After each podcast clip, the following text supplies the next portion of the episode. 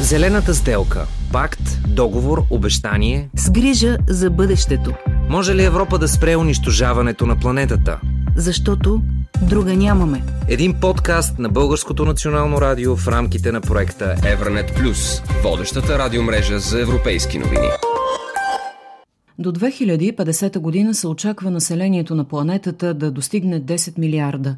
Според прогнозите, човечеството ще се нуждае от поне 50% повече протеини, за да покрива хранителните си нужди. Задава ли се революция в храните? Какви са предизвикателствата, пред които сме изправени? Има ли альтернативи и каква е ролята на технологиите в глобалната хранителна верига? Или с други думи, какви храни ще консумираме в бъдеще? След 20 години, например. Това е темата, която следва в поредния епизод на подкаста Зелената сделка на Евранет Плюс с мен Таня Балабанова. Глобалната потребност от калории расте експоненциално на приръста на световното население, а сегашната хранителна верига не може да обезпечи продоволствената сигурност. Сред възможните решения са устойчиво замеделие, кръгова економика, по-малко загуби на храни, иновации. Използването на альтернативни източници на протеини може да забави изчерпването на природни ресурси, а според науката насекомите са альтернативен източник на протеини и мазнини и заместител на традиционните за нашата трапеза местни продукти. Около 2 милиарда души се изхранват с насекоми в ежедневието си, те са традиционна храна в Африка и Азия. В същото време в Европейския съюз едва три вида от многообразната популация на насекоми са одобрени за човешка консумация. Това са домашен штурец, брашнен червей и мигриращ скакалец. Протеин от насекоми се влага в оражи за аквакултури, птици, свине и домашни любимци. Все още няма европейско финансиране за сектора, но отделни държави вече подпомагат развитието на отрасъла с субсидии. Пример в тази посока дават Нидерландия, Белгия и Великобритания. Продукти, обогатени с протеин от насекоми, са следващата голяма стъпка пред хранителната индустрия в Европа, казва Кремена Дервенкова, съпредседател на учредената наскоро Асоциация на производителите и преработвателите на насекоми в България. Абсолютно съм категорична, че насекомите ще бъдат част от храните на бъдещето и част от решаването на някои от големите проблеми, които стоят пред нас като човечество, свързани с климатичните промени, с това, че площа на обработваемите земи в световен мащаб намалява. Знаем, че насекомите са вертикално производство, безотпадно производство, изобщо изключително екологично. Малко известен факт е, че копринената буба успешно може да замести месото и яйцата като източник на протеин за човешкия организъм. Не случайно копринената буба влиза в менюто на астронавтите при дълги експедиции в космоса заради изключителните си хранителни качества. Наред с това, тяхното отглеждане не е свързано с отделянето на отпадъци и вредни емисии, което се наблюдава в останалите дялове на животновътството, посочва главен асистент Радостина Гънчева от Аграрния факултет на Тракийския университет. Черничевата коприна пеперуда намира своето приложение като заместител на животинският протеин. Два пъти повече при бубата от, да речем, свинското месо, четири пъти повече от млякото, от яйцата. В този градиент всъщност се включват и много полезни вещества, като минерали, витамини, омега-3, т.е. полезни мазнини, незаменимите, всички незаменими аминокиселини, които са нужни на човека. Така че в един момент се оказва, че са един много добър източник на лесно освоими от човешкия организъм белтачини. Производството на такива протеини е абсолютно безотпадъчно, т.е. те по никакъв начин не замърсяват околната среда, което също е голям проблем в днешното промишлено животновътство. Добивът на протеини от насекомите е хем лесно достъпен, добре освоим от човека протеин, т.е. една полезна храна, а в същото време начинът по който се произвежда е безвреден за околната среда. А, ентомофагията като практика а, е разпространена. Това, че в България все още не е навлязла, не означава, че в Европа няма страни, в които това се практикува. Белгия, Франция, Холандия отдавна вече а, произвеждат ядливи насекоми.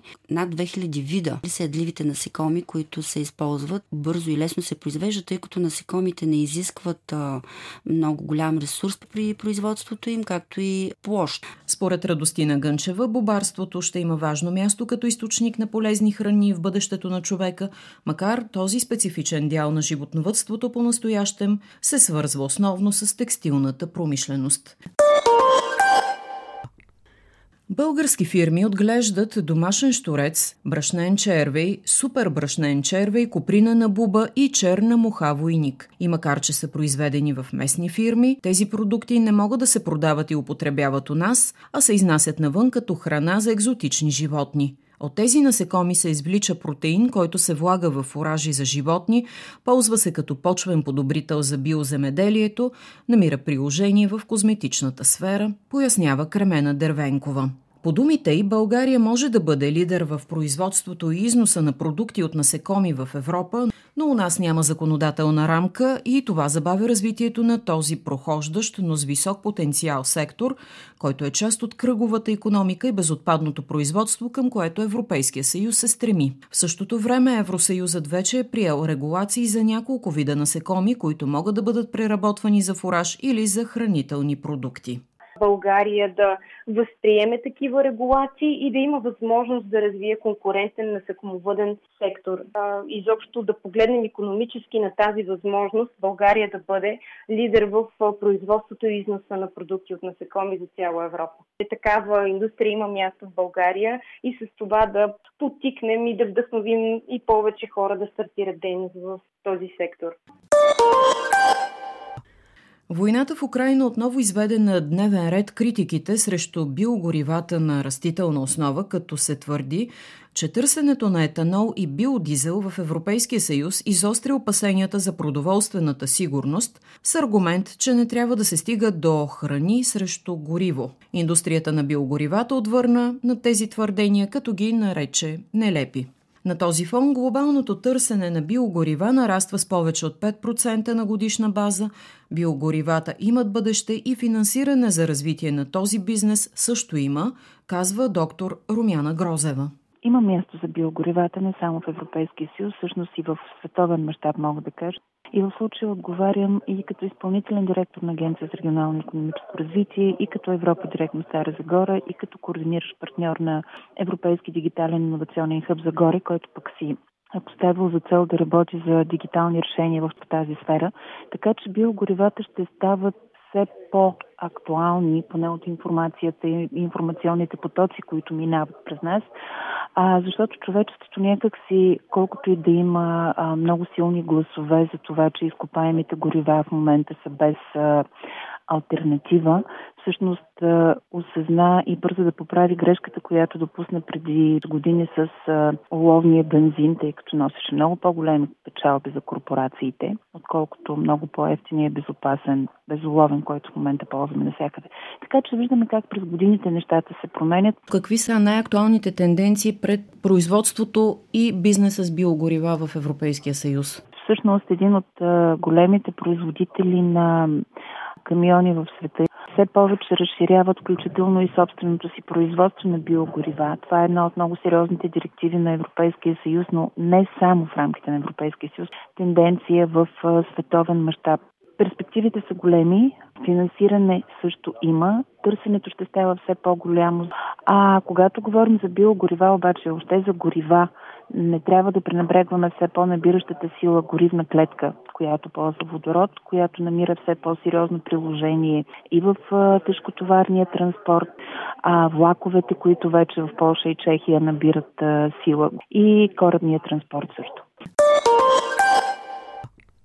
С последната реформа, одобрена в края на миналата година, общата селско-стопанска политика на Европейския съюз ще се бори още по-решително с климатичните промени и намаляването на емисиите от парникови газове за постигане на целите на Европейския зелен пакт и стратегията от фермата до трапезата. Новата политика, освен че е по-екологична, ще бъде и гарант за економическата и социална устойчивост на земеделските стопани и на селските райони, подчертава евродепутатът от Европейската народна партия Асима Демов. Като най-голям успех на НП, Адемов изтъква защитата на интересите на земеделските стопани. В Европейския съюз функционират около 10 милиона ферми, а селското стопанство и хранителният сектор осигуряват близо 40 милиона работни места. Това е безценен ресурс, който трябва да съхраним и да развиваме, а нови регулации дават ласък на въглеродното и биоземеделието в Европейския съюз, пояснява Асима Демов. Въглеродното земеделие се отнася до практики за управление на земеделските стопанства, които имат за цел да осигурят смягчаване на последиците от изменението на климата в селското стопанство. През декември комисията публикува така наречената инициатива за въглеродно замеделие, а през тази година ще се разработи регулаторна рамка за сертифициране на поглъщането на въглерод, като и двете имат за цел да предложат стимули на земеделските стопани за увеличаване на въглеродното замеделие в рамките на Европейския съюз. Една тема, от която все повече обществата ни се вълнуват, води ли изменението на климата до диверсификация на отглежданите култури и съответно до нови подходи в земеделието на Стария континент? Да, предполагам, нашите слушатели са убедили, че борбата с климатичните промени е един от водещите мотиви на Европейската комисия да поеме по пътя на, на зелената сделка и да одобри първото в Европейския съюз климатично законодателство, което сега допълваме с конкретни ангажименти чрез новият законодателен пакет, известен вече сред обществеността като готови за цел 55 и по-специално в областта на замеделието ще се работи все по-усилено върху подобряване качеството на почвите, развитието на въглеродното земеделие, много по-низката употреба на химически пестициди и торове, както и на антибиотици в животновътството.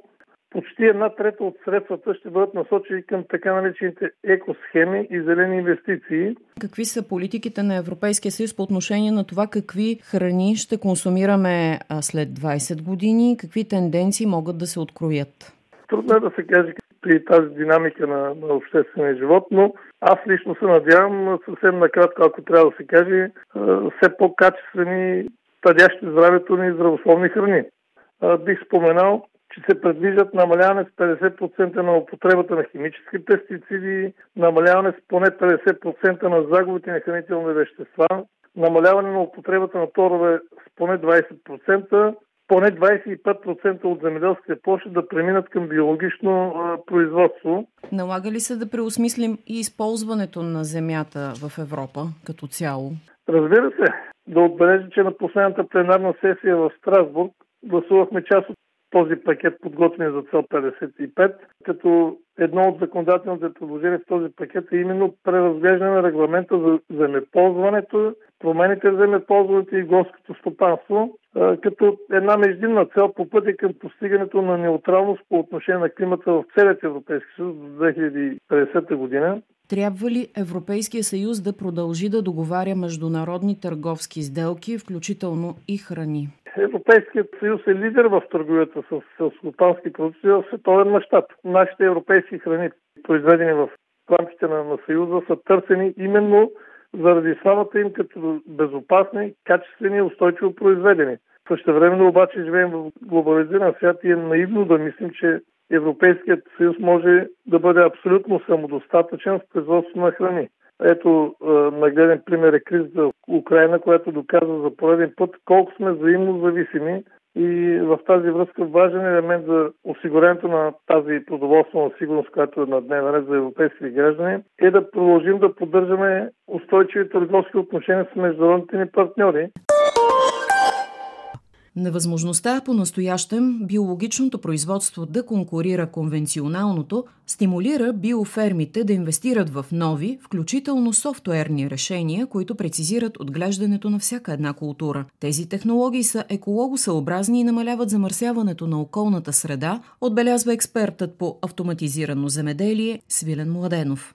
Конкретно за биологичното производство, но и не само, особено важно е навлизането на метеорологични станции, които позволяват изграждане на модели за болести, чието модели за болести казват от една страна, казват кога най-правилно и най-ефикасно да използваме препарати за растителна защита, нали, било то биологични или конвенционални, според зависимост от производството. Тоест те повишават ефективността на растителната защита. От друга страна намаляват и чисто като се себестойност, стоеността на растителната защита, защото голяма част от пръсканията по този начин а, могат да отпаднат, тъй като а, нали, посредством технологията ние виждаме кога има риск от инфекция, кога да пръскаме и кога не. Контрол на напояване, контрол на торене, това са процеси, които са неизменно нали, свързани с производството на каквато и да е продукция.